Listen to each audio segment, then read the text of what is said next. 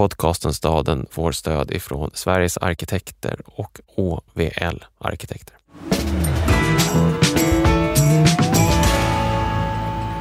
Vi står på toppen av platåberget Billingen i Västergötland. Alldeles framför hotell Billingehus. Och eh, Skövde breder ut sig nedanför oss. Vi ser österut mot Vättern. Någonstans där borta i fjärran finns Jo. Billingen är ett platåberg. Det är ett platt berg i ett lågt landskap.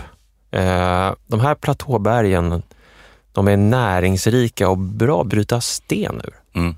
Skiffer, kalksten, diabas. Och Skövde där nere, bebyggelsen i Skövde sträcker sig framförallt norrut. I söder finns Volvofabriken men också militärens övningsfält som är obebyggt. Och i dalen, som är Skövde, så rinner en å, Ösan, som är en biflod till Tidan, lite längre bort, som rinner genom Tibro, upp mot Moholm, norrut mot Vänern. Jag tyckte alltid det var lite lustigt det där att åarna här rinner norrut. Det mm. gör någonting med huvudet, att man mm. tänker att det ska rinna söderut. Men de rinner norrut mot Vänern via Ullervad hela vägen fram till Mariestad. Under medeltiden var de här åarna viktiga farleder. En del grävdes också som kanaler. Mm. Eh, annars har ju vattenvägarna framförallt använts under modern tid för energi. Mm. Eh, och därför också en del, hel del verksamheter lokaliserats längs med åarna. Det är rätt små höjdskillnader som du sa, eh, men det är ändå historiskt möjliggjort industri. Det räcker med en halv meters höjdskillnad i åarna för att du ska få den kraften som behövs för att driva en mindre snickerifabrik i till exempel Tibro. Mm. Så Tidan, du sa Ullervad, Mariestad. Många av de här småorterna, mellanstora städerna har, har alla ett, eh, gediget industriellt arv ja. på grund av åarna. Nedanför oss västerut, mm. när vi står uppe på Billingen, denna höjd, så ligger det här låglandet. Det är en slags vattenmark. Det är Hornborgarsjön, den gamla orten Varnhem mm. med sitt kloster, sin klosterkyrka, Axvall. Ett slags deltaområde som bildats under istiden. Och just Billingen var länge som en, ja, men som en mur, som en, eh, ska man säga, som en eh, damm. damm ja, en spärr för den inlandsis som kom ifrån Österhavet. Ja. Den smälte liksom långsamt men vattenmängden hölls emot av Billingen. Tills helt plötsligt liksom allt sediment och vatten liksom bara forsar ut över det som nu är Valle härad, mm. väller in, skapar just Hornborgarsjön, eh, skapar det här väldigt småskaliga landskapet med eh, många sjöar ja. och åkermark. Och bortanför där, det där deltalandskapet så vilar då eh, Skara. Och det här är vårt landskap nu, Skaraborg, där vi ska försöka röra oss i det här avsnittet. Det är en resa genom ett konkurrensen och det ömsesidiga beroendets urbana landskap kan man säga. Och här ligger helt nära varandra Skövde, Mariestad och Skara som vi har nämnt, men också Lid Lidköping. Och om man ska sätta bara kort de här karaktärerna i mm. det här spelet som är Skaraborg, så har vi centralorten, militärens, den nya högskolan och inte minst den västra stambanans Skövde då nedanför oss där alla bussar och tåg tvinnas samman kring ett resecentrum, en central ort. Och så har vi industristaden och historiskt också länets administrativa eh, makt, Mariestad vid Vänern, där då Tidan rinner ut. Vi har religiösa och skolstaden Skara med biskoparna, lärarna och den långa, långa, långa medeltida historien som liksom gräver sig in i det här landskapets mm. kloster och Domkyrkan. Ja, exakt. Och så hovrande eh, bortanför dessa eh, Lidköping. Vi kommer låta Lidköping hovra lite grann i utkanten för den skiljer ut sig lite grann. Den är rikare än de andra. Eh, vi ska komma tillbaka eh, till varför och hur det kom sig. Men det intressanta med hela det här landskapet, att betrakta det som en helhet, är att det har liksom förskjutits makt av olika skäl, eh, infrastrukturinvesteringar har gjort att, att det har förflyttats mellan de här olika. Mm. Ja, men just de här statliga satsningarna som gjordes på järnväg och kanalbyggen och, och så småningom motorväg också. Det gynnade ju inte någon specifik stad här i Skaraborg utan nyttan spreds till flera städer och en större geografisk yta. Mm. Och Det här ledde till att det fanns liksom ingen självklar ledande position riktigt. Eh, ingen som industristad som till exempel Göteborg som skapade hela länet. Nej. Och det är det här vi ville besöka. Vi ville besöka ett stadslandskap som är lika mycket städer som landskap. Där det finns ett nära nätverk, det finns förbindelser men också skiftande maktbalanser mellan de småstäder som existerar här. Det här är podcasten Staden. Jag heter Dan Hallmar. Och jag heter Håkan Forsell.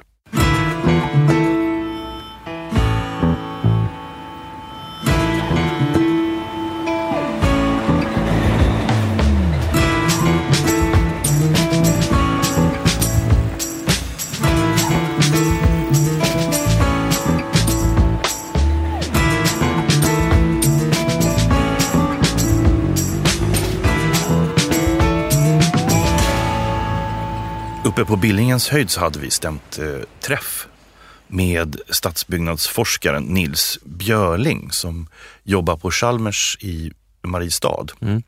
Det är också han som var vår ciceron och liksom en källa till enorm kunskap om alla dessa Skaraborgs städer. Mm. Eh, och från Billingehöjden så började vi liksom cirkulera neråt mot Skövde och tittade lite grann på bostadsområdena och hur en sån här stad har liksom vuxit fram och vad de har valt att göra för olika projekt. Ja, vi liksom rinner med bilen ner för Billingens sluttning. Där ligger de här stora 60-talsvillorna och blickar ut över landskapet. Även mindre radhus faktiskt med så här bilgarage precis till höger om köket. Det känns väldigt sådär 60-taligt där uppe på Billingens sluttning.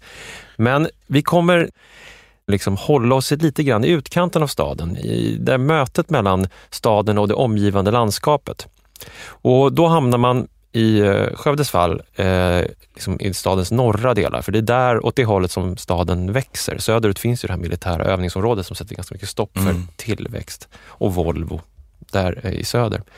Så första stoppet vi gör heter Aspö och det är en ganska nybyggd stadsdel eh, där liksom flera genomfartsleder möts norr om stan. Det är vägen mot Mariestad bland annat. Eh, traditionellt så har det här varit eh, ett rekreationsområde för anställda på Volvo. Så det ligger en 4H-gård i mitten med massa djur som betar. Mm. Väldigt sådär pastoralt. Mm. Så ett beteslandskap. Askalléer, ekar, lindar. Gammalt brukat, eh, hävdat mm. ängs och... Man känner ju liksom på, det är ofta tyckte jag när vi var i flera miljöer i Skaraborg att man kunde följa träden. Mm. Alltså träden är väldigt viktiga i städerna. Ja. Alltså de berättar någonting om ibland vad som hade funnits där tidigare, men också liksom hur man har arbetat med att få in en del av landskapet i städerna. Det är väldigt mycket ädelträ här också mm. i Skaraborg. Man märker det, det är som rik mark. Mm. Det är askar, det är lindar, det är ekar, det är oxel. Det, det, är, det är rikt.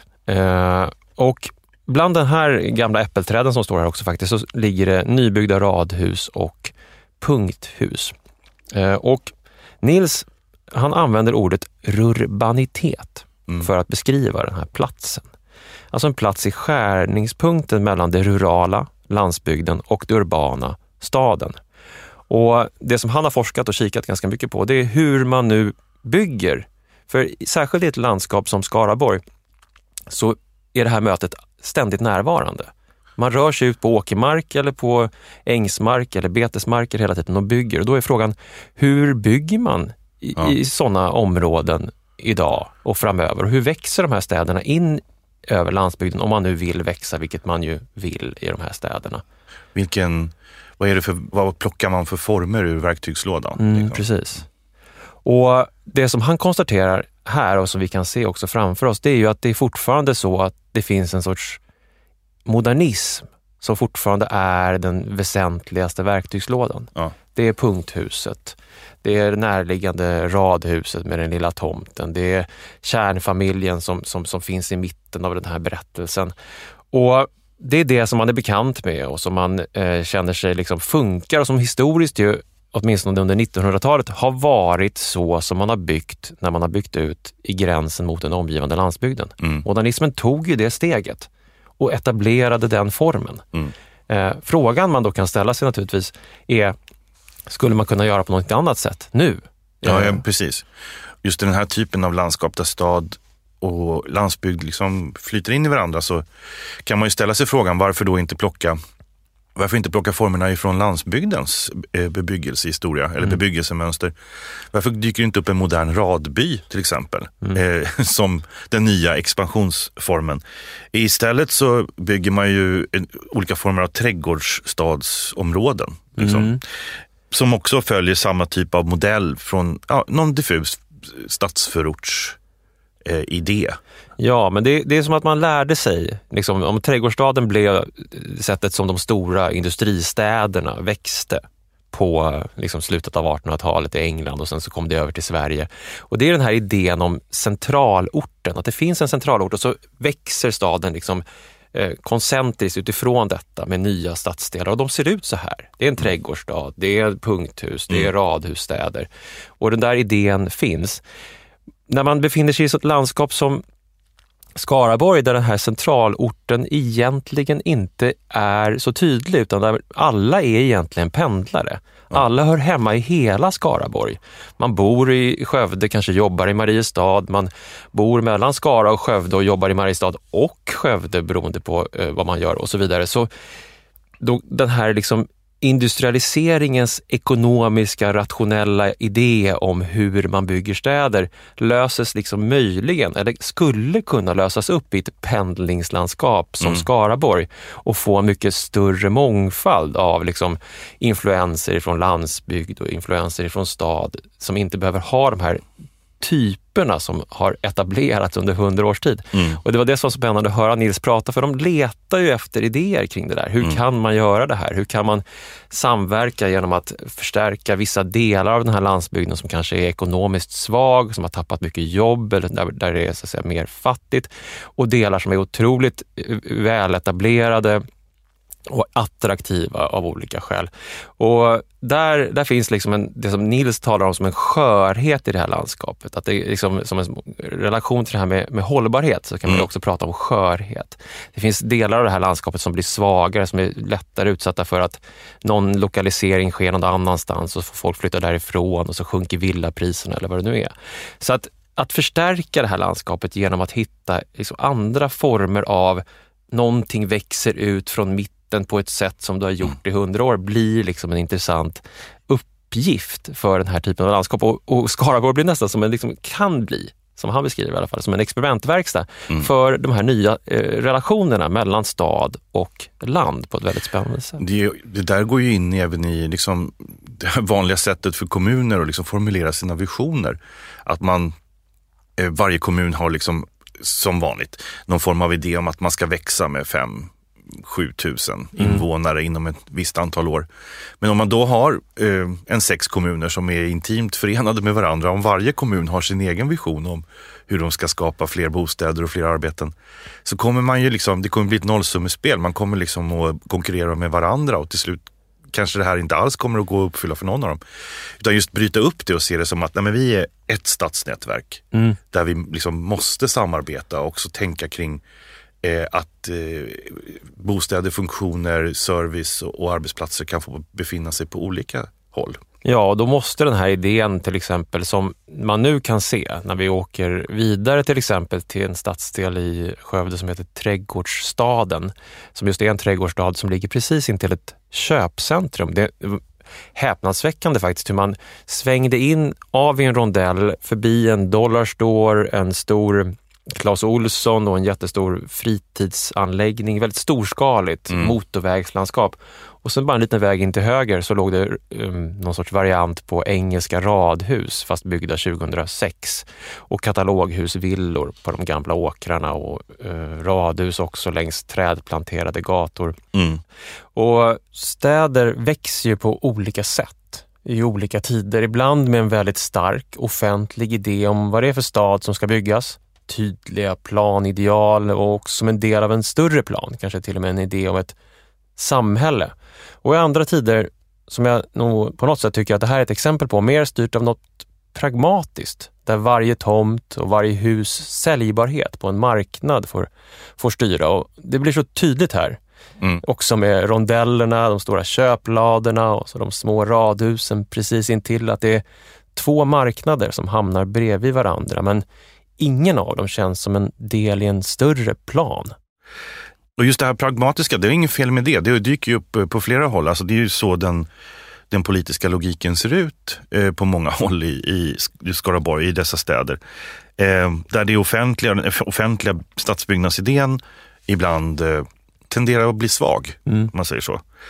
Så det är hela tiden ett väldigt mycket tydligt ett spel mellan marknad, offentlighet, tillväxt och mm. landsbygd. Och det är nu när de här städerna ligger så nära varandra och är en del av samma arbetsmarknad och samma kultur i någon mening, så jag menar, det är ingenting som säger att Mariestad är en sämre plats att bo på än någon av de andra, för man rör sig liksom hela tiden emellan dem. Ja, ja, nej, det är väl snarare så att man kanske gärna vill bo vattennära i en fin villa i Mariestad och sen så ha ett jobb på Volvo i Skövde.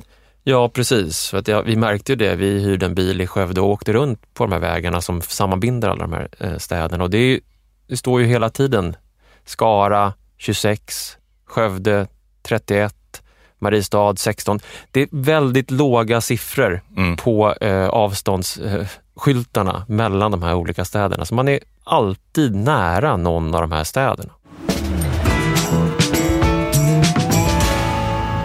När vi lämnar Skövde för att åka till Skara så åker vi ju liksom genom Billingen som skiljer östra från västra mm. Skaraborg.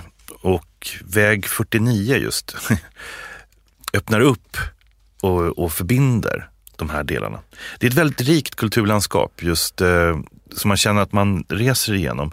Men också verkligen en, alltså det är en, en skiftning, en övergång eh, kan man säga när man kommer in i den här i den här mer deltaliknande, också ganska jordbruksrika eh, trakten omkring Varnhem. Och mm. Det finns en mängd medeltida orter här som just har ett fantastiskt eh, rikt kulturarv. Ja, för den här gamla Skaravägen från Skövde som binder mm. samman mm. väst och öst, den har ju verkligen precis just medeltida anor. Det är liksom en jättegammal kommunikationssträcka mm. som, som passerar då eh, bland annat eh, det som du nämnde i början, Valle härad och eh, Varnhem strax norr om Hornborgasjön. Och nu, nu backar vi ju verkligen in i den medeltida historien när man kommer till Varnhem och kyrkan i Varnhem, alltså Varnhem är ju en, det är ju en liten by.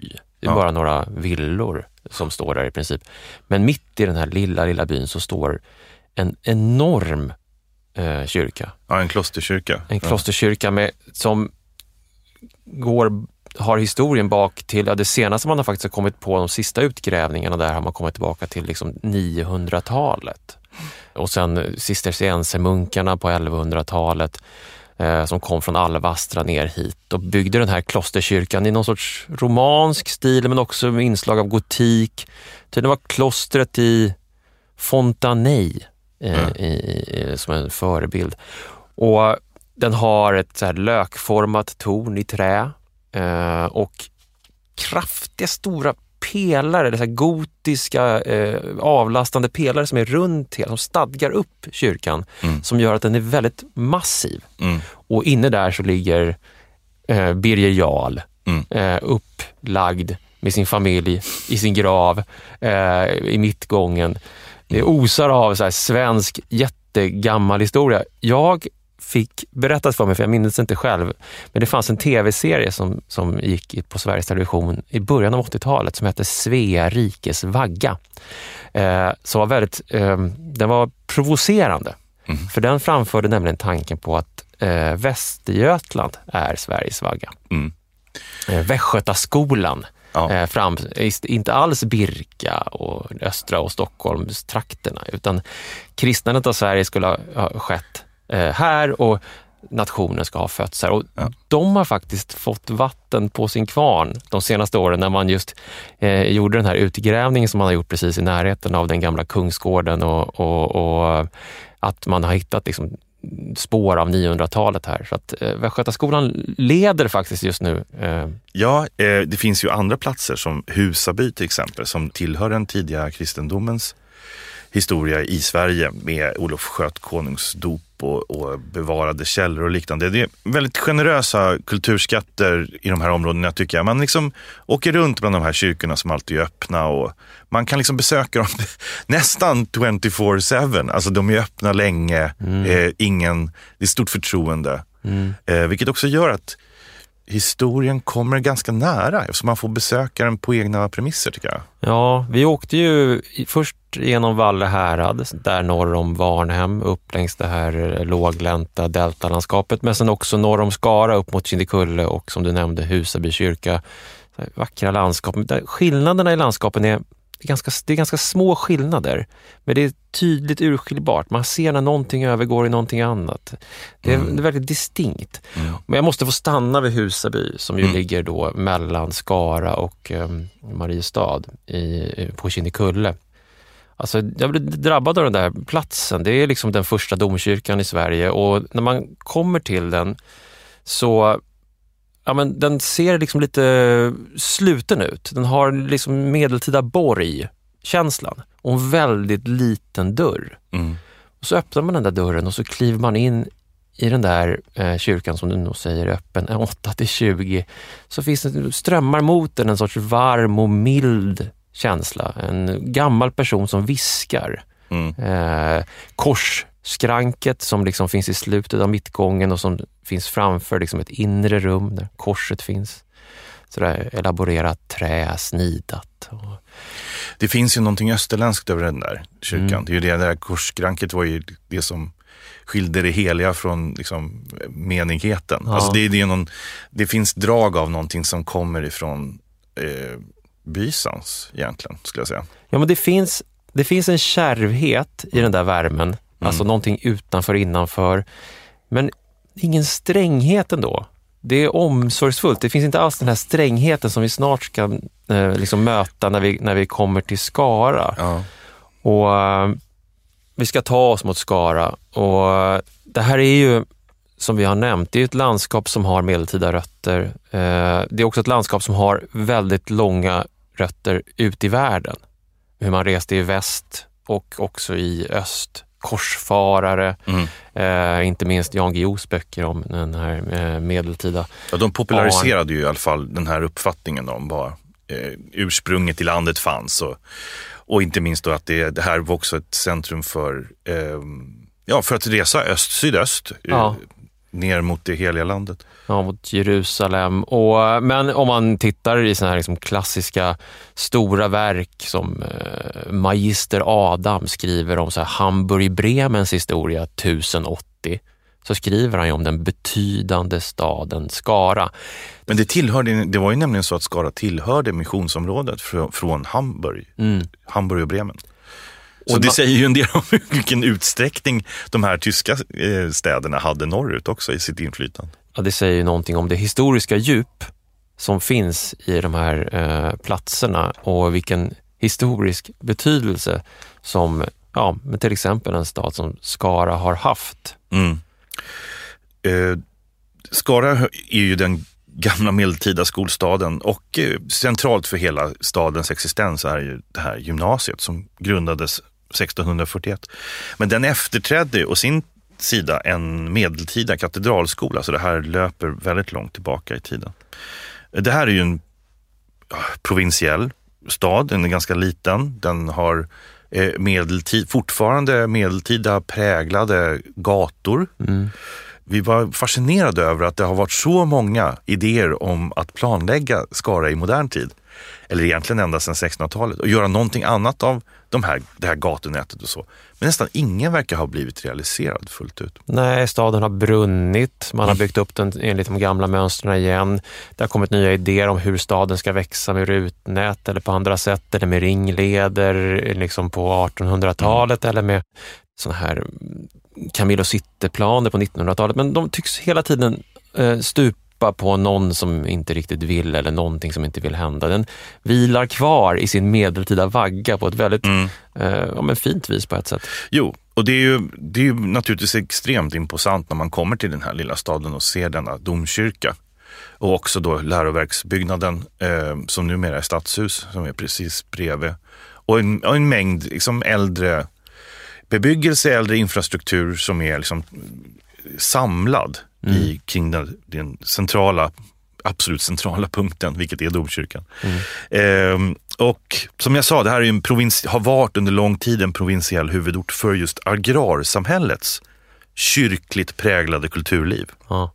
Eh, hela dess existens vilade på den här rollen som skolstad. Och då måste man ju tänka att det går ju så långt tillbaka så att det här var ju en av de yttersta liksom, slutpunkterna på Sverige. Längre ner så fanns den danska gränsen och inte någon annan, liksom, inget universitet eller något annat, någon annan större gymnasiestad på, mm. eh, under medeltiden till exempel. Och när gymnasiet grundas där på 1640-tal, då är ju fortfarande Göteborg är ju liksom en holländsk kolonialstad. Mm. Så det finns liksom ingenting, man, man har ett enormt upptagningsområde av eh, eh, Eh, landsbygdsungdom skulle man kunna säga, men också medelklass under lång tid som, vill, som ska utbildas, som ska gå i lärdomsskolan och eventuellt då också ta vägen upp mot Uppsala och bli universitetsstudenter till slut. Man känner det här osynliga bandet, det andliga bandet till Uppsala ganska mycket. Ja. Det dyker upp ett botan ja. till exempel. Det finns en kultur som odlas kring att vara student, att vara jäkne som det heter eh, i den här staden som är ett Uppsala i eh, miniatyr på något sätt. Ja, utan domkyrkan och gymnasiet hade det här bara varit en lantlig eh, marknadsplats.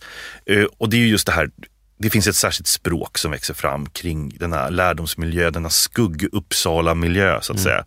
Och livet försiggår under 1700-1800-talet uppenbarligen inom en väldigt snäv ram som eh, skolan och kyrkan bestämmer över. Det här är ju liksom, överklassen i Skala är ju präster och lärare. Mm. Och en väldigt stark påminnelse tycker jag om hur lång tid som kyrkan är den som bestämmer över kunskapsinstitutioner. Ja. Ibland, man vet ju om det men det är bra att bli påmind om det ibland också i den fysiska miljön. Den här småstadsöverklassen av lärare och eh, präster de kallas för krabborna, de här lärarna som går under kastanjeträden in till skolan till exempel. Det är som du säger ett språk. Det är som ett, de här som kan, man kan hitta i loger och sånt där. Mm. Alltså som ett slutet språk där, där, där, man kallas för saker och där man tilltalas med jäknar, krabbor.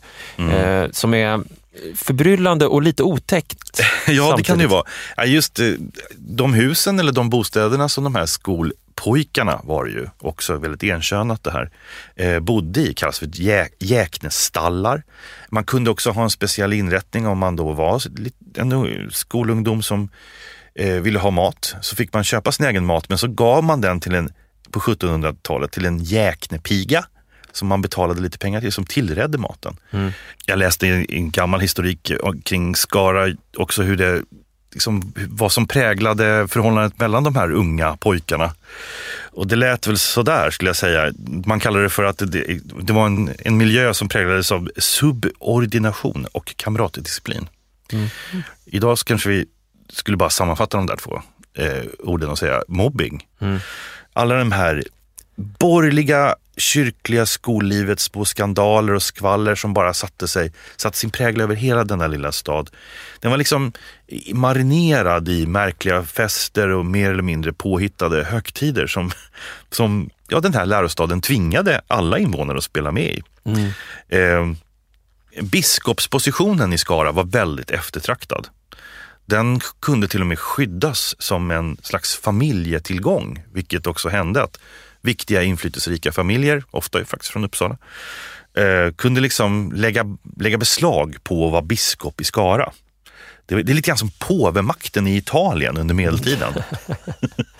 det finns ju en biskop, Petrus Rudbeckius. Mm. Han blev känd för att han delade ut prästtitlar till folk i sin egen familj, mm. eller sin egen släkt. Djupt korrumperad. Lite maff, lite Skara-maffia på eh, slutet på 1600-talet. Mm. Eh, han efterträddes sen av, av Jesper Svedberg som då är en viktig person i den tidig moderna Skara-historien. En väldigt moralisk, högtstående också kyrklig man, som städade upp Skara då efter det här moraliska förfallet som Peter Rudbeckius hade mm. orsakat. Ja, det är också sånt där som hela tiden kommer. Det med moraliskt förfall så kommer det någon moraliskt högstående person. Precis. Och allting kretsar ju kring den stora domkyrkan som egentligen frapperande nog aldrig byggs klart. Liksom under 600 år. Den brinner ner, byggs upp igen, byggs om igen, ändrar utseende från epok till epok. Du hittade ju en karta över dess otaliga ansikten under historiens gång. Det är ju, den skiftar ju anlete hela tiden. Ja, men varje generation tycks ha sin idé om vad den här kyrkan ska representera, hur den ska gestaltas och vad den ska vara. Jag menar, den kommer ju från ett Ursprunget är ju någon sorts gotiskt 1211-1200-tal mm. när den tänks fram men hinner, den blir liksom aldrig riktigt förverkligad och sen så kommer det nya eh, tider och det kommer barock och det kommer tider när, när tornen som sagt brinner ner och står halv avhuggna mm. och begreppet skara byxor Eh, alltså, det blir ett hånfullt eh, liksom, begrepp. Är det alltså trekvartsbyxor på? Trekvartsbyxor, tornen ser ut som ett par trekvartsbyxor. De slutar strax nedanför knät. Exakt. Mm. Eh, men sen kommer en epok, eh, det sena 1800-talet, när Skara växer till ganska mycket som stad. Man börjar odla upp markerna runt omkring. Eh, man får en ännu större inflyttning av människor. Eh, befolkningen växer och intresset för att liksom återskapa den här storhetsperioden eh, dyker upp igen i mitten av 1800-talet och det är då man faktiskt till slut bygger färdigt den här kyrkan. Eh, och då dyker en person upp som heter Helgo Zettervall och han restaurerar då upp eller bygger om den här kyrkan eh, på 1870 och 1880-talet och bestämmer sig då för att göra en gotisk katedral. Mm. Och det innebär ju att man till exempel river den, eh, liksom, den delen som var barock som fanns i ett av sidoskeppen mm. eh, och tar de stenarna till Husaby kyrka istället så får den byggas, eh, användas där och det behöver mm. repareras. Mm. Och det är ju idén om att man ska återskapa en ursprunglig idé eh, om vad den här kyrkan en gång skulle ha varit, mm. aldrig har varit. Men man måste, man, väl, man måste välja vilken tid som vilken tid existerar den här i? Så bestämmer man sig för det. Ja, så ser den restaureringsidén ut. Ja. Eh, sen kommer det här att kritiseras. Sigurd Kurman som kommer efteråt på 1900-talet som börjar restaurera Vreta kloster kyrka till exempel. Han säger att vi ska ha alla historiska lager närvarande. Ja. Varje epok ska synas. Ja. Inte alls den här idén om en epok som ska ställas över allt annat. Men Zettervall gör ju, skapar den här gotiska kyrkan. Han, han ritar ju också eh, Jäkneskolan eh, mitt emot. Mm. Också i en nygotisk stil då. Mm. Och skapar den här oerhört märkliga eh, centrala delen av, av Skara med kyrkan och skolan. Stränga men fantasifulla byggnader mm. som krymper allting i dess omgivning. Det står ett som tvåvånings gammalt posthus och liksom hukar i, mm. nedanför kyrkan. På torget liksom, som är lite öde och allting är lite prosaiskt ligger liksom Kinamatsrestaurangen, eh, thaimassagen, eh, godisaffären, det lilla, lilla stadshuset som går i någon empirstil från mm. eh, 1800-talet hukar ju under den här skuggan av, av den här eh, idén om Skara som byggs upp igen i slutet av 1800-talet. Jag läste någonstans också att det var just eh, 1800-talets stora restaurering som verkligen på allvar gjorde att Skaras borgerskap verkligen engagerade sig i domkyrkans färdigställande. Mm. Och det är ju så där det är eh, kanske, att i minnet först så förstår man hur stort någonting var. För att då hade den här miljön egentligen redan börjat spela ut sin roll. Eh, och det här historiserande liksom, engagemanget, det är det först som verkligen sluter människorna samman kring vad de en gång hade. Ja men verkligen, för mitt på Stortorget så står ju den här krönikebrunnen ja. och den kommer 1939. Ja. Eh, och då är det så här, åh, vi minns vår gamla historia. Då kan man vandra runt den här krönikebrunnen med så här reliefer där Rangvald Jarl eh, finns, liksom, kristendomens införande. Biskop Egino bränner någonting, en apostel med krucifix, eh, Brynolf Algotsson, kung Magnus Eriksson, tiggarmunkar. Och sen så dyker de här personerna som du nämnde upp, Jesper Svedberg, mm. skolmannen Sven Hoff med en grupp elever, eh, skolhus, skalden Gunnar Wennerberg, kopplingen till Uppsala. Man kan gå runt den här brunnen och känna, det här det här är en viktig plats. Här har funnits någonting storslaget. Ja, de här brunnarna, de kommer att dyka upp eh, under vår resa. Jag tycker är, de är fascinerande som genre måste jag säga. Ja, Och det här är väl, ja sen så kommer ju naturligtvis 1900-talets utveckling att påverka Skara ganska starkt. När Sverige eh, genomför eh, den stora liksom, utbildningsreformerna på 1960-talet så då kommer ju den här speciella positionen som Skara hade under många hundra år att försvinna helt enkelt. Det blir en plats bland många andra som har ett gymnasium och inte mer med det. Ja, jag tyckte när man gick runt i Skara så tycker jag att 1900-talet, den här liksom nedgången som du beskriver, alltså den här förl- förlusten av en stor betydelse, vad man ska, en stads ganska eh, höga fallhöjd från någonting storslaget och strängt ner i 1900-talets lite mer ödmjuka stad, får man Mm. ändå säga. För mig är det lite, ja men det är nästan lite skönt och behagligt tycker jag att, att, att de här stora eh, institutionerna i mitten får sällskap av först egna hemshusen och sen av folkhemsårens hus och sen inte minst av eh, 1970-talets små radhus som Ja. byggs i direkt anslutning nästan till domkyrkan. Det fanns en punkt eh, där alldeles nära eh, domkyrkan där det låg ett, en eh, radhuslänga från 1970-talet med en tujahäck och lite så här grönmögliga, låga, bruna trästaket. Och när man gick runt tujahäcken, då stod domkyrkan där. Och där, i det där mötet mellan, mellan eh, radhusets liksom lågmälda vardaglighet, svenska hjärtan Mm. och den här imposanta eh, domkyrkan så kan man liksom innefatta hela Skaras, liksom det som, Skara, som finns i Skara idag, som är liksom det här glappet och utrymmet mellan någonting som, som var, som var krönikebrunnens berättelse Mm. och det som är idag.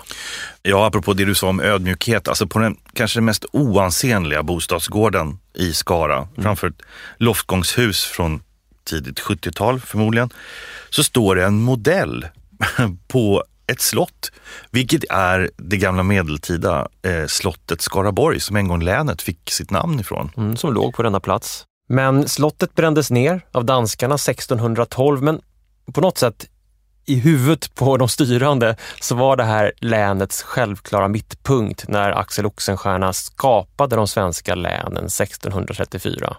Det här var den givna platsen där statens representant, landshövdingen, skulle sitta. Slottet skulle byggas upp och Skara skulle bli residensstad. Men det här är då ett av de ögonblick som skiftar maktförhållandena i Skaraborg. Mm. Det saknades pengar för att bygga upp slottet och dess öde var att långt senare bli en modell på en bostadsgård med loftgångar. Landshövdingens residens hamnade istället i Mariestad i en gammal kungsgård som ligger precis utanför stan. Och det får oss nu att naturligtvis då ta oss till Mariestad.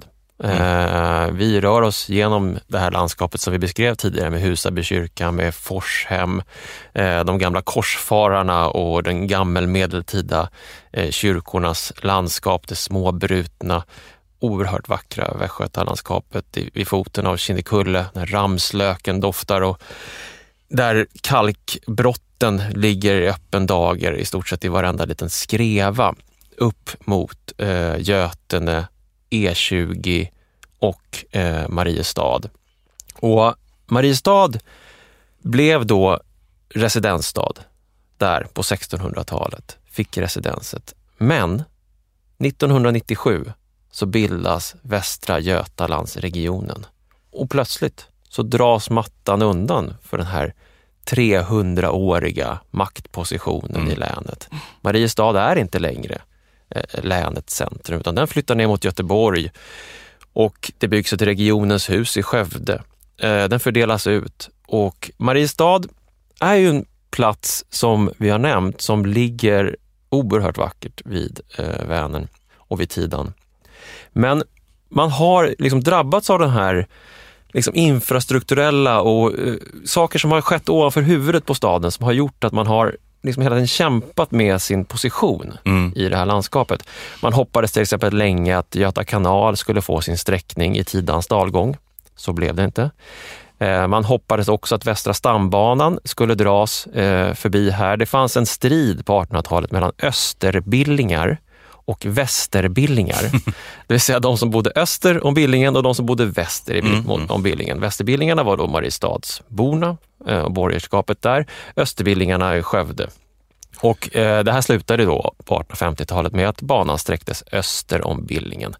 Och eh, där, där ligger då Mariestad eh, och har vi ändå residenset, men sen försvinner också det. Men när man kommer till Mariestad, det måste man ändå säga, den är ju förbryllande underbart eh, härligt eh, ideal i sin rutnät. Apropå det här att Skara aldrig genomför någon rutnätsform mm. och dess medeltida form är lite glapp mellan storskalighet och småskalighet. Här, här sitter det ju. Det är som mm. en kostym som sitter bra. Jo, och vi, vi pratade ju en hel del när vi var i Mariestad varför, varför det känns som att det här är det här är mer av en riktig stad. Någon har tagit makt över gatorna. Mm. Och vi har lite grann av det här liksom, Ja, man måste väl kanske ge den kapitalistiska genen, liksom, den industriella genen kanske, mm.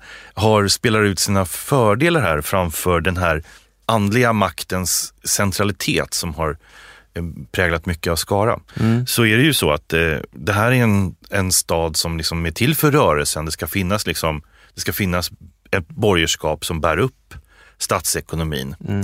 Som inte förlitar sig på kyrklig makt till exempel. Nej, det fördelar liksom eh, graserna över stadsrummet på en mycket större yta och mer som ett, liksom, det känns mer säga, demokratisk mm, mm. i någon mening och kapitalistisk. Mm.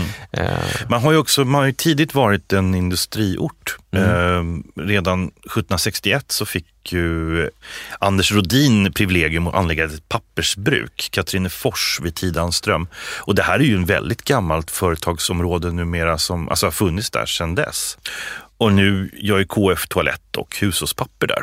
Mm, Leni och Katrin ja, eh, lyfte ju eh, pappersbruket på 60-talet. Men en sak som är intressant med Mariestad och som vi också pratade om lite grann när det gällde Skövde, det här liksom hur städer växer och vad som begränsar var de kan växa någonstans.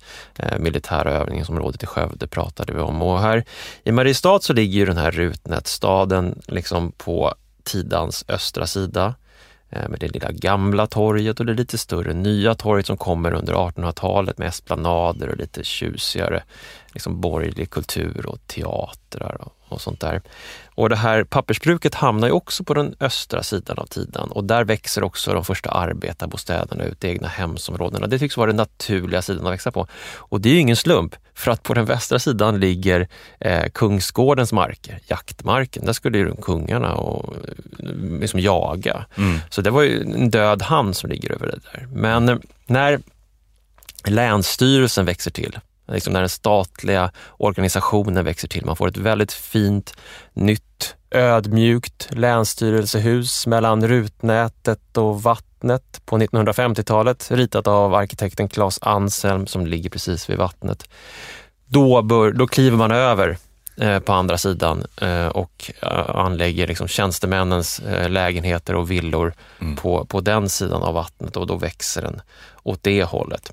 Ja, det är åt det hållet också som Mariestad expanderar har expanderat under de senaste decennierna. Ja, och framtidens Mariestad eh, som man nu pratar om naturligtvis är ju den som vill växa ut mot, ja, mot Vänern då.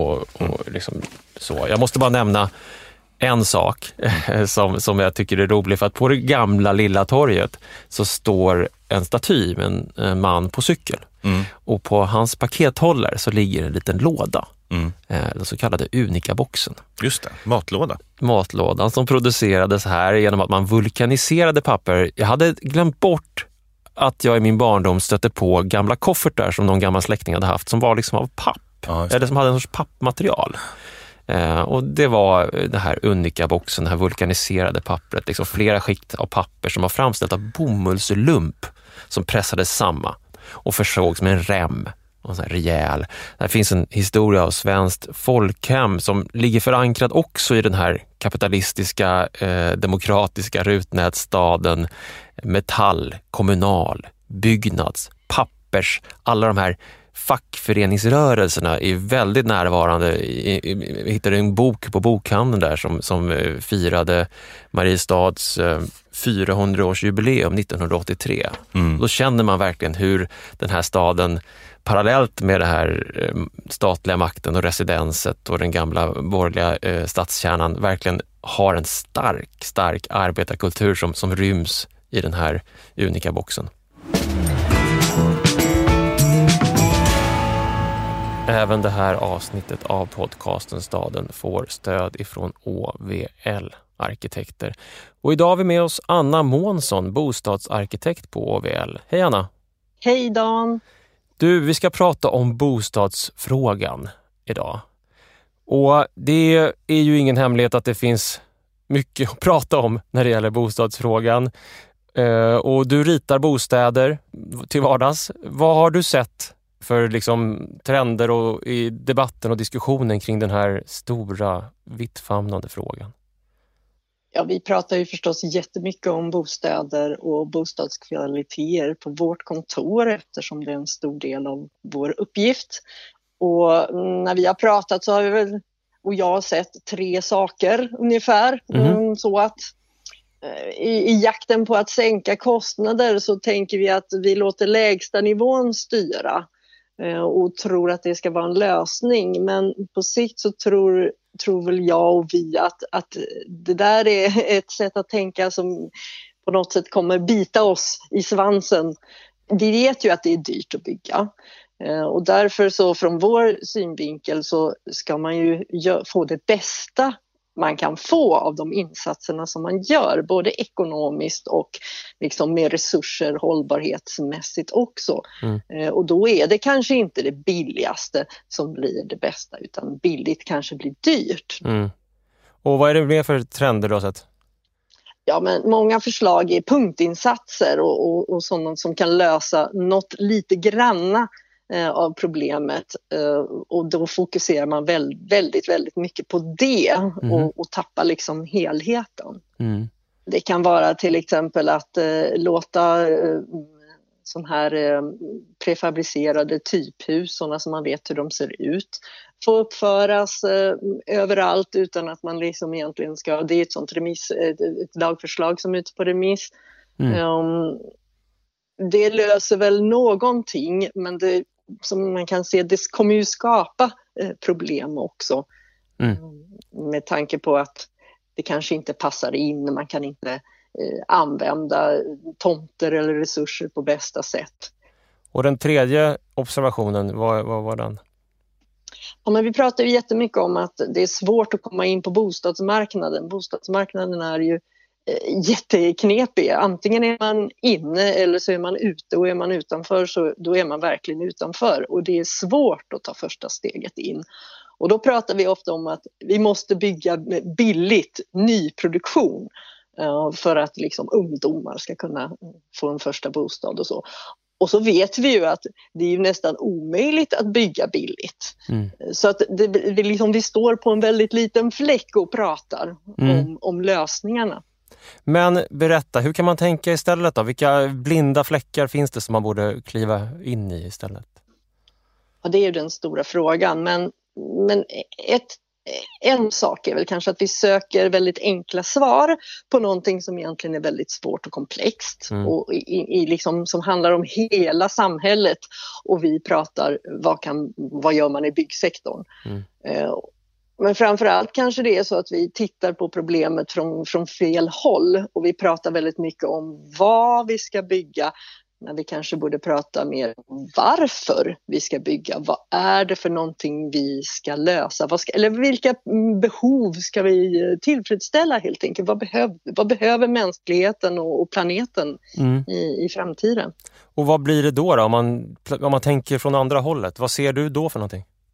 Ja, men till exempel, bara ett exempel när vi pratar då om bostäder för unga och vad vi behöver, vad vi behöver bygga, då blir det liksom, vi måste bygga så här många tusen små lägenheter. Men om man istället ställer sig frågan varför behöver vi bygga? Och då är ju svaret liksom för att människor ska få någonstans att bo som är okej, okay, mm. särskilt då unga, för att kunna vara medborgare, skaffa sig en utbildning, arbeta, bidra i samhället, utvecklas. Mm. Och då kanske vi kan bli lite friare i svaren. Och då, då kanske det är ett blandat bestånd av lägenheter fast med nya upplåtelseformer.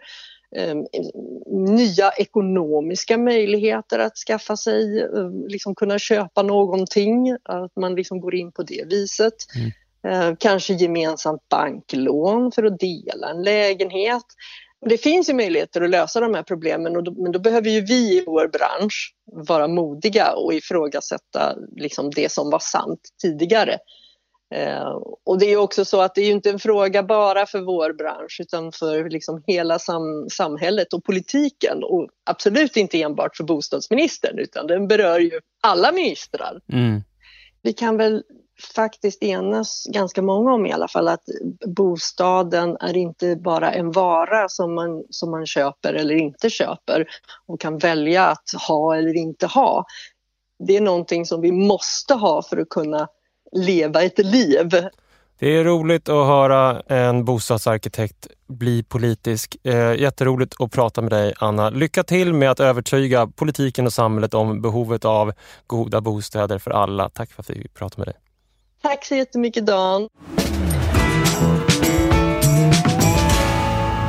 Om vi återvänder till där vi började, till Skövde så beskrev vi när vi åkte ner från Billingens platåberg eh, hur framförallt 60-talets villor och radhus tycktes närvarande och också hur bilgaragen låg intill köken eller under husen. Eh, det finns en stark känsla i Skövde tycker jag av att 60-talet, det är en bra tid.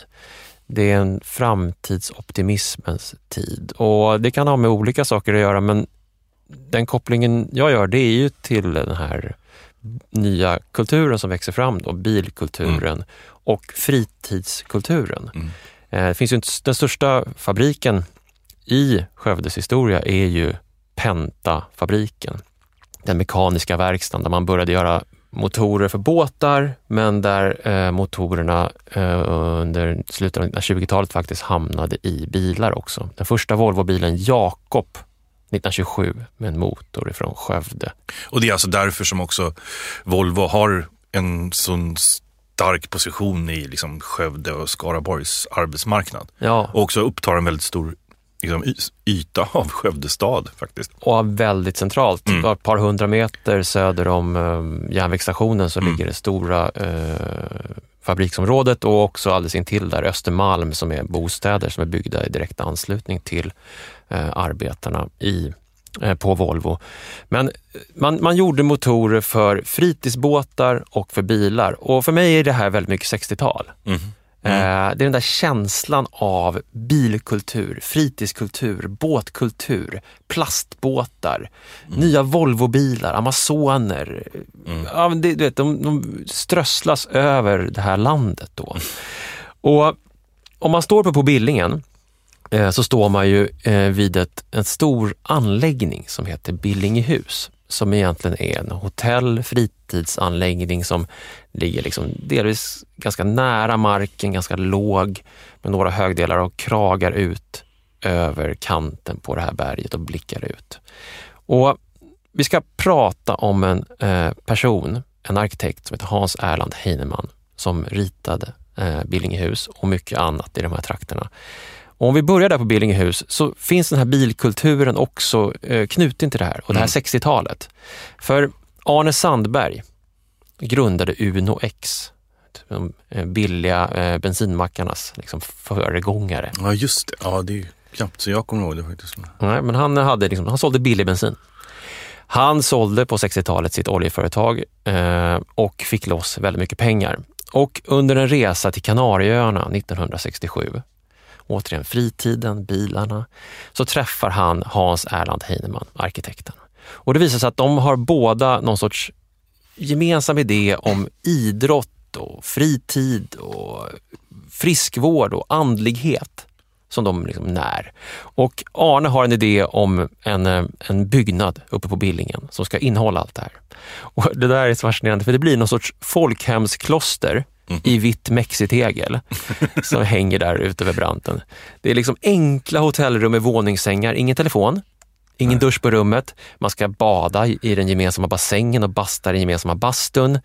Här finns en teater, här finns eh, lokaler för träning och en kyrka. Mm. Sankt Lukas, formad som en snäcka. Ah. Hela alltså, folkhemmet samlat i en vit eh, mexitegelbyggnad eh, högst uppe på, på Billingen. Både storslaget och väldigt anspråkslöst. Sam, ja, verkligen. Och, men det är också de här männen som, som, som, som verkligen frodas i, i, i, i den här tiden. Mm. Och Det finns många byggnader att besöka av eh, Heinemann eh, i Skövde och i Skaraborg generellt. Men den som är mest omtalad är, lite från, är från samma tid och det är Kulturhuset eh, i Skövde som ligger precis vid stationen. Ja, den, har liksom, den intar positionen mellan järnvägsstationen och Stadshotellet skulle man kunna säga. Mm. Den, liksom, den ställer sig framför Stadshotellet så att det är verkligen det första man ser när man kliver av tåget i Skövde. Precis, den ligger som en eh, bastion, som mm. en, nästan som ett fort med en mur mot eh, vägen där man kan liksom vika in i en liksom dold trappa i muren och komma in i biblioteket eller in på konsthallen eller på andra sidan torget eh, till teatern. Och det här huset invigdes 1965 och är som sagt ritad av Hans Erland Heinemann. Idag är det bibliotek, konsthall, biograf och en restaurang. 1965 var det också ett Folkets hus med fackföreningskontor och folktandvård och dans och kongresshall under eh, marken. Det är ett hus helt i, eh, till stora delar i tegel och överallt upptäcker man liksom, den, den har en sorts konstnärlig karaktär. Mm. Alltså, murarna lutar så att man får en känsla av att det har växt upp ur marken. Det finns tegelornament på byggnaden som ser ut som kyrilliska bokstäver men som inte är det, men som man får en att börja fantisera. Mm. Eh, och det är så mycket som att Heinemann känns som en representant, som jag beskrev det, för 60-talet och liksom den tiden, så känns han också som någonting, eller en person som lite grann försöker vika av och bort ifrån det som är liksom den svenska modernismen och leta efter någonting annat. Det finns ju, det finns ju drag av någon form av egensinnig andlighet också i, den här, i det här kulturhuset. Ja, till exempel kan man ju se strösslat lite här och var på fasaden små kakelplattor med en hieroglyf. Och det är, det är faktiskt en hieroglyf från den egyptiska mytologin, det så kallade ankkorset, det som står för livet och livets nyckel. Och där har hamnat på fasaden, slumpmässigt dyker det upp. Man kan nästan ha en sån här som man hade i Kalle Anka-tidningar när jag var liten. Man skulle leta efter någonting och så skulle man räkna hur många det fanns av någonting i tidningen. så att säga. Ja, man skulle kunna ha en sån tävling på Kulturhuset. Hur många livets tecken finns det på fasaden på Kulturhuset? Eller sen, Livets nyckel. Mm. Det finns ändå en idé hela tiden om att söka efter en djupare betydelse i eh, arkitekturen och han skriver så här om tankarna kring Kulturhuset. Antalet material har nedbringats till ett minimum. Tegel, impregnerat träd, koppar och glimmerskiffer. Och en skulptural utformning, en visuellt uppfattbar jordvuxenhet accentuerad genom murarnas inåtlutande linjer. Jag alltså, gillar det där ordet, jordvuxenhet. Det är ju någonting som han har hämtat och kanske framför allt från Frank Lloyd Wright. Mm. Det vill säga idén om att ett hus växer upp ur marken. Men också ur en tanke som finns eh, hos arkitekten eh, Dio Ponti. Eh, hans idé om una forma finita det vill säga en avslutad form. Mm. Den modernistiska arkitekturen var ju väldigt präglad av att man skulle kunna addera saker hela tiden. Mm. Ett hus hade aldrig något slut, utan det var bara en serie med moduler som kunde bara läggas till och läggas till och läggas till. Heinemann strävade efter att det här är färdigt, det här är klart, det här är skulptur. Den är liksom distinkt. Mm. Du kan inte lägga till någonting här, utan det här är vad det är. Den här konstnärligheten och den här jordvuxenheten som man talar om, den, den eh, den ser man inte så väldigt ofta, tycker jag, i, i den svenska moderna eh, 60-talsarkitekturen. Eh, Utan där är han liksom en, han är liksom en egen karaktär som enligt uppgift skjutsades runt i en Rolls Royce eh, till byggmöten och sånt där. Rolls Royce fick stanna en bit bort och så kunde han komma gående för att det skulle inte verka för eh, liksom, eh, tjusigt. Och han, han ritade sina egna villor i Skövde som är såna här lågmälda eh, atriumhus, också väldigt sådär lite ranchartade med öppna spisar i mitten. Och, och... Vi råkar ju på de här ganska liksom, excentriska tycker jag, arkitekterna som inte sällan är verksamma i mindre städer i Sverige. Och, mm. då, och, och tenderar också att bli ganska dominerande ibland. Alltså de får många uppdrag eh, och eh, har liksom, ja, det, sitter på många stolar och drar i många trådar. Men den här 40-talets och 50-talets och 60-talets sökande efter berättelser i arkitekturen eller jordbundenhet eller vi nämnde det här livets tecken och mystik och idémässiga saker. Det finns ju även representerat på andra platser i, i Skövde. Inte minst om man går upp mot torget i Skövde så ska man ju stöta på Ja, det är, det är märkligt att vi stöter på ytterligare en av de här minnesbrunnarna. Alltså mm. vi hade ju den här krönikebrunnen i Skara och i Skövde så står ju också en brunnsskulptur eh, mm. Eh, som heter Livets brunn i det här fallet. Som är gjord av eh, konstnären Ivar Jonsson i slutet på 40-talet. Den invigdes av prins Bertil 1950. Eh, och det här är inte helt lätt att ta till sig, ska man kunna säga. I, den, den, står som sagt på det stora torget. I fonden så ser man också eh, köpladan Kommers. Just det, eh, ritad av Hans Erland Heinemann. Precis, så han är närvarande även på det här torget. Eh, men eh, det här konstverket Livets brunn består av fyra grupper. Mm. Som alla på något sätt ska liksom representera livet. Det här, man märker också att den är väldigt präglad av att eh, andra världskriget ganska nyligen har tagit slut. Mm. Eh, och här finns den gamle och här finns ungdomen, det finns en såningsman. Men den grupp som liksom, eh, framförallt har hamnat i fokus, det är en som heter våldet. Mm. Som är väldigt svårtolkad skulle man kunna säga. Det är alltså en man som i stort sett är naken, förutom ett par rejäla militärkängor, en hjälm och en sån här fascistpiska och en stor mantel. Som liksom kastar sig över, eventuellt på ett väldigt våldsamt sätt beskyddar en kvinna som liksom hukar naken på marken. Väldigt eh, liksom, ja det är mycket våld i den. Det är också, den är ju den är ju som sexualiserad på ett ganska häpnadsväckande sätt också.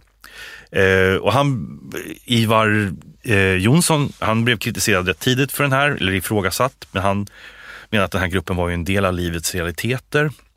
Han själv var ju pacifist så att det, det här var ju liksom någon, en skildring han tyckte hörde till gruppen. Mm. Eh, sen 2012, eh, alltså det är inte så fasligt länge sedan, så var det en socialdemokratisk kommunalpolitiker som ville ta bort just den statyn.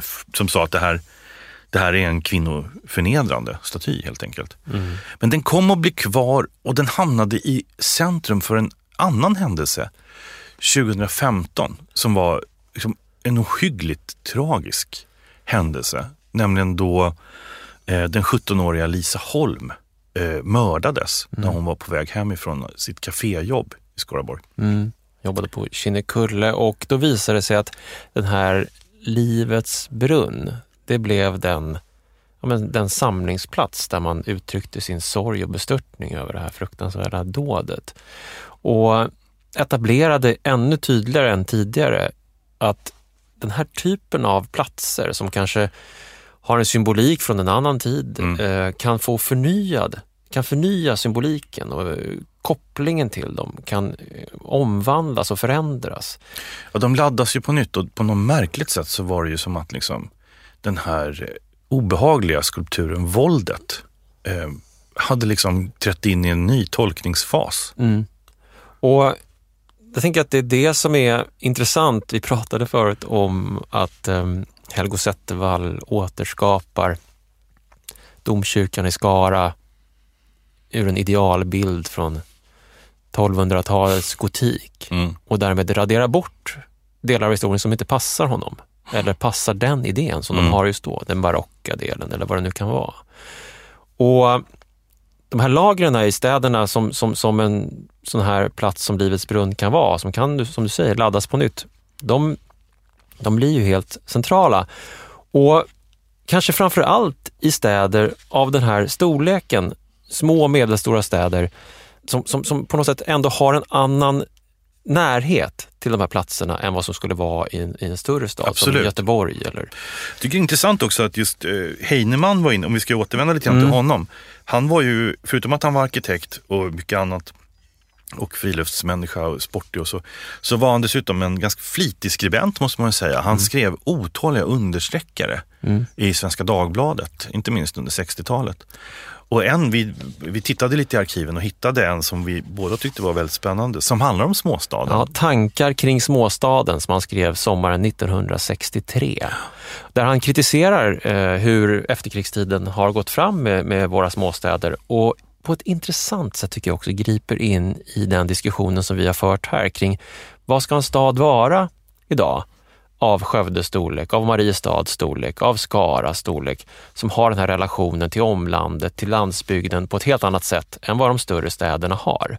Och om jag får citera Heinemann lite grann där från understreckaren i Svenska Dagbladet från 1963 så skriver han så här, efterkrigstiden har för varje år lett småstäderna allt längre in i en utveckling som i stor utsträckning resulterar i dåliga kopior av storstadens speciella miljödrag och medför ett medvetet undertryckande av småstadskaraktären. Eh, och så säger han så här, Småstaden har alltjämt och kommer i ännu högre grad allt eftersom storstädernas olägenheter blir mer uppenbara att få sin verkliga chans just i, och det här kursiverar han, just i egenskap av småstad. Mm. Det finns en småstadskaraktär som han vill hålla kvar vid. Och vi får betänka att det här är 1960-tal. Mm. Återigen, hans liksom idé om det avslutade verket, om idén om, om någonting som, som kan gå bortanför det generella och det som är applicerbart överallt, som har en förankring i platsen, i jorden, jordvuxenheten. Och jag tycker det är intressant nu när vi står där på Hertig Johans torg eh, i Skövde vid Livets brunn. Eh, och torget har på ett väldigt fint sätt tycker jag omgestaltats och förädlats och gjort till ett väldigt enhetligt och, och elegant torgrum. Precis nyligen är Mm. omgjort, 2017, 2018.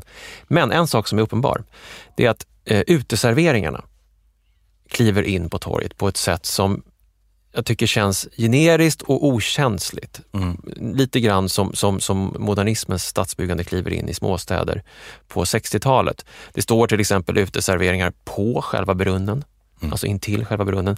Det står framför det gamla stadshuset, framför en väldigt vacker tegelbyggnad av P.O. Hallman från 1916 har man hakat på stora uteserveringar.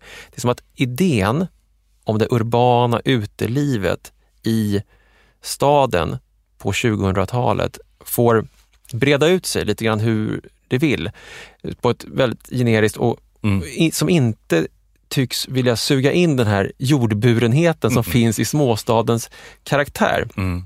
Ja, men det är väl kanske just att eh, om man nu som vi har börjat göra, åka runt bland svenska mindre städer och mellanstora städer, känner igen liksom, strategin. Mm. Och inte sällan så tycker jag också att det är kopplat till mindre högskolestäder också. Mm.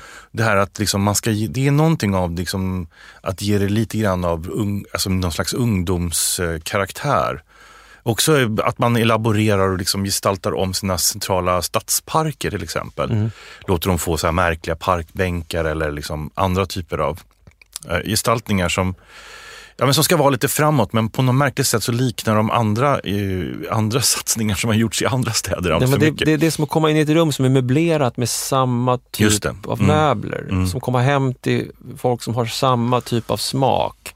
Istället för att liksom söka, liksom, det kan vara excentriker som Heinemann, men det kan väl också vara andra saker som finns. Och Det var lite grann samma sak som vi såg i utkanten uh, i liksom Aspö eller Trädgårdsstaden, att det är kataloger av hus. Mm. Och Finns det en annan idé om hur den här eh, egenarten som Heinemann bland annat eh, lyfter fram, småstadens egenart, som de kan hitta och växa ur.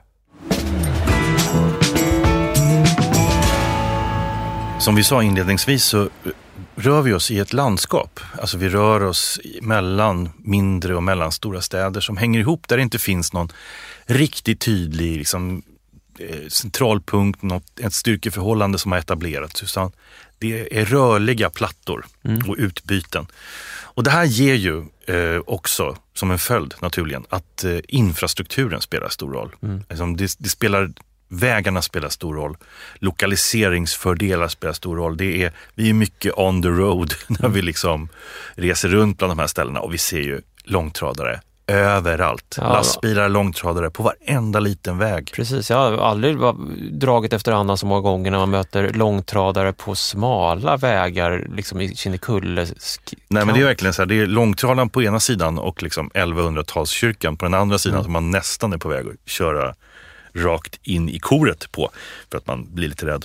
Ehm, men vi kan börja på en plats som ligger faktiskt utanför Skara. Mm.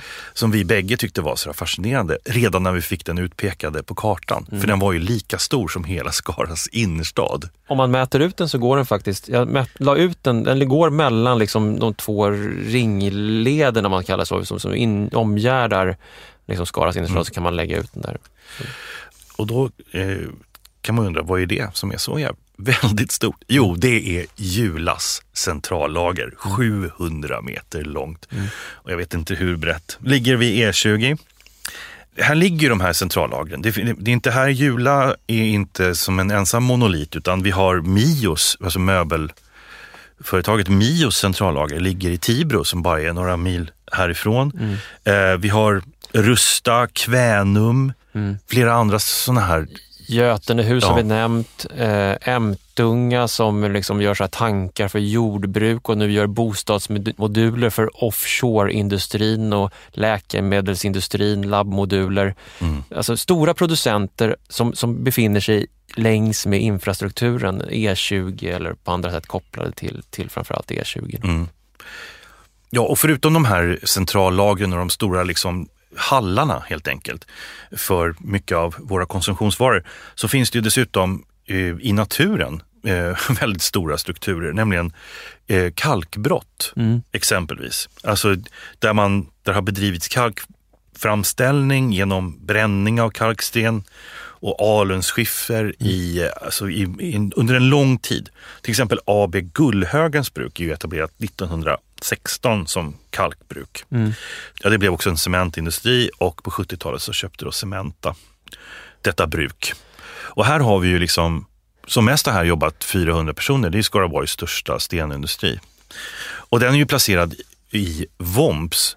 Återigen då en eh, väldigt stor eh, industri. Eh, bara dikt an till en romansk stenkyrka från 1100-talet.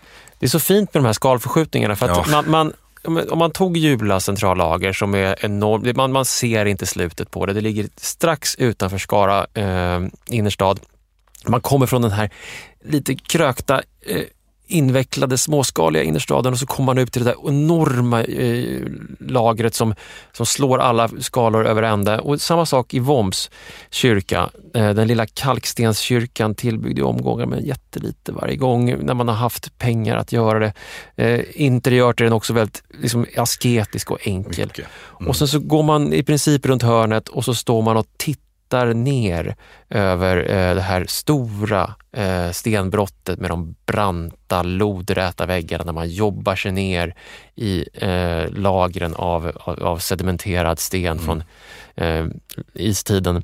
Och just den där kopplingen och, och, och mellan de här olika sidorna av, av kalken, kyrkokalken och den storskaliga kalken. Jag måste faktiskt säga att jag blir på gott humör när jag när, jag, när vi svänger upp framför Jula centrallager. Mm. Jag blir lika på gott humör framför Jula centrallager som jag blir framför Skara domkyrka. Ja. Det är som att jag förstår något. Liksom att jag så här, aha, nu, nu, eh, nu är hemligheten avslöjad. Nej men det är att, här är det, det är så konkret, det är så väldigt tydligt avtryck i landskapet. Vad är ekonomin? Vad lever vi på? Vad mm. är det liksom som får det här samhället att rulla? Eh, så det någonting, något mer tydligt än ett centrallager tycker jag är svårt att hitta ibland. Nej, men de här stadsdelarna som vi bygger mm. med, med, betongen, med cementen, mm. var kommer de ifrån? Jo, de kommer från det där hålet i marken. Exakt. Det är också så naturligtvis som de här landskapen och eh, orterna utvecklas eh, och eh, det är där också knutpunkterna mellan dem finns. Mm. Det fanns ju en, en sån här stor satsning som man gjorde i Mariestad och Skövde för att få ännu en sån här etablering just, just eh, nämligen batteriföretaget Northvolt. Som så småningom i och för sig, det kan vi avslöja, hamnade eh, i Skellefteå. Mm. Men eh, det här var ju en, en, ganska unik satsning för att det var här som Skövde och Mariestad gick tillsammans och gjorde en gemensam ansökan om att få etablera denna fabrik mm. i regionen. Alltså nu är det det här regionstänkandet som har sipprat in i eh, bland de här städerna. Att man, gör, man kan bli starka tillsammans. Eh, Skövde har Volvo, har liksom mot, motorfabriken, en tradition av den formen av verkstadskunnande. Och Mariestad har ju då också kanske de fina bostadsorterna mm. där man kan tänka sig vilja bo om man skulle jobba på Northvolt ifall det var att den här satsningen hade gått igenom. Eh, man vann som sagt inte, men man kom alltså på tredje plats, vilket gav mersmak. Mm. För att man hade kommit väldigt långt, uppenbarligen blivit sedd att det här var, det här var ingen dum idé. Nej, men också att det var just det där regionala samarbetet. Mm. Vi nämnde Skarlanda flygplats som slutade med att Lidköping och Skövde skaffade varsin flygplats. Mm. Vi kanske vill ha våra lokala styrkor, våra jordburen, olika jordburenheter. Skövde mm. har sitt, Mariestad har sitt. Det kanske finns ett Northvolt batteriföretag däremellan som ja, kan leva av det här. Det finns säkert ytterligare, nu när Amazon har etablerats i Sverige kommer säkert ett Amazon-lager som kan vara värt att liksom, eh, satsa på i det här fallet. Ja.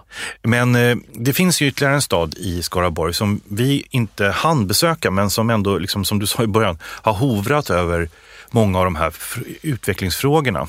Eh, och det är ju Lidköping. Mm eh, känt för mig som eh, staden med det väldigt, väldigt stora torget. Mm. Jag hade gärna velat åka dit faktiskt. Den här kommunen är lite speciell med tanke på att den är så förmögen. Det är ja. alltså en av Sveriges absolut rikaste kommuner. Ja, men det har ju också att göra med liksom landskapet och mm. med hur man kunde utvinna energi ur landskapet med hjälp av kraftverk. Eh, så 1906 så, så grundas Gullspång Munkfors Kraft AB och eh, ägandet delades upp mellan Hällekis cementfabrik, Katrinefors pappersbruk i Mariestad som vi nämnde.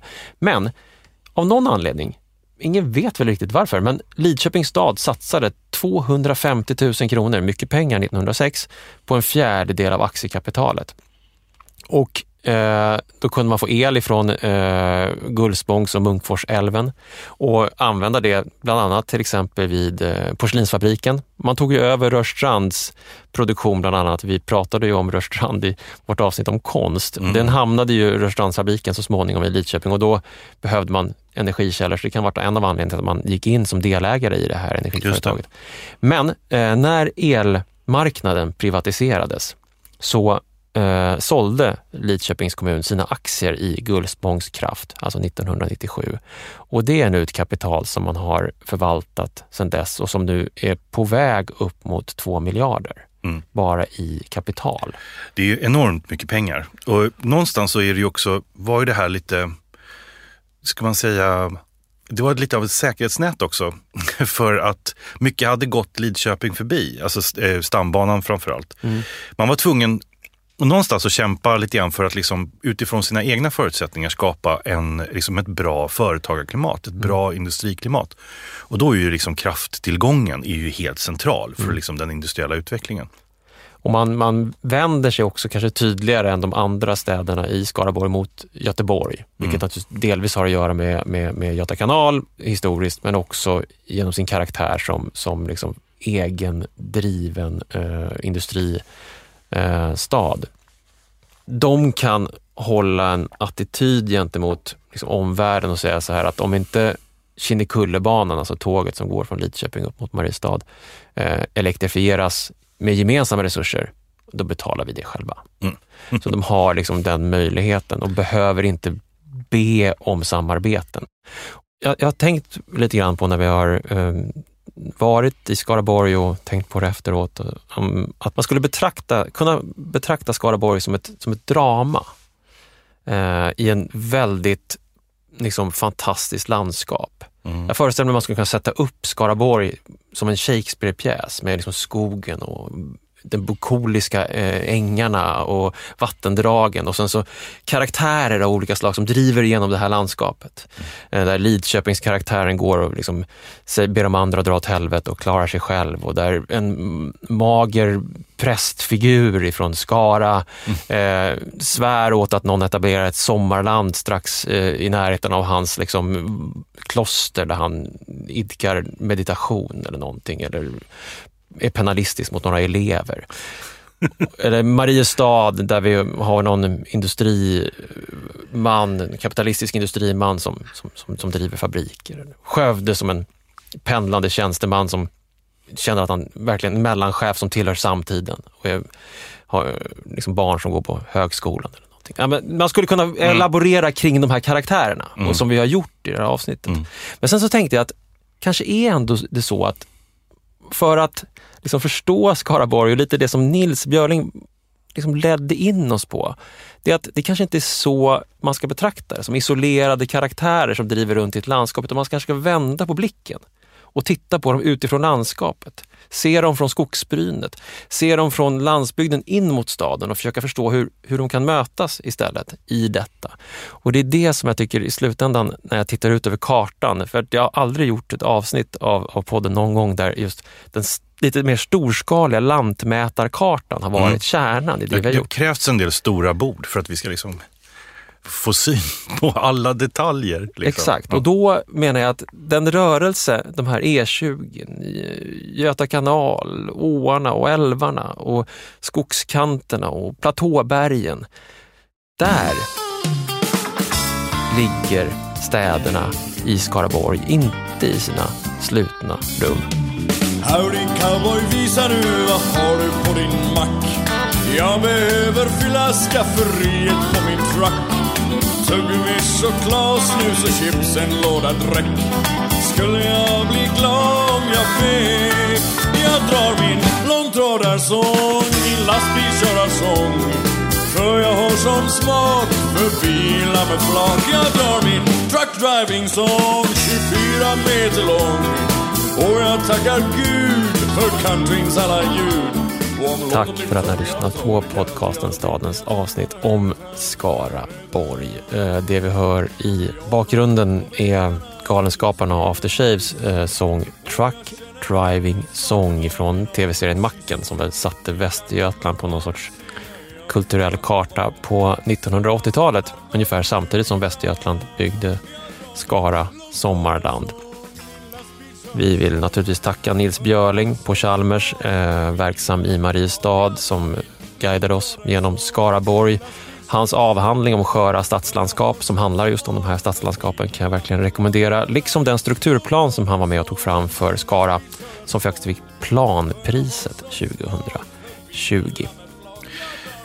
Jag ska bara nämna ett litteraturtips. Jag grävde djupt i eh, bibliotekens arkiv och hittade tvåbandsvolymen av Skaras historia. Utgiven 1975 av Skara historiekommitté under Bo Andersson. Mycket smaskig lärdoms och kyrkohistoria. Ja, eh, jag kan rekommendera för er som kommer till Mariestad att ni går ner i källaren på bokhandeln för där har de en stor samling av ganska billig eh, lokalhistorisk litteratur. Jag lyfte Mariestad som vi ser det, 400 år 1983 ur den där samlingen och också en stor bok om Skara som jag släpade hem.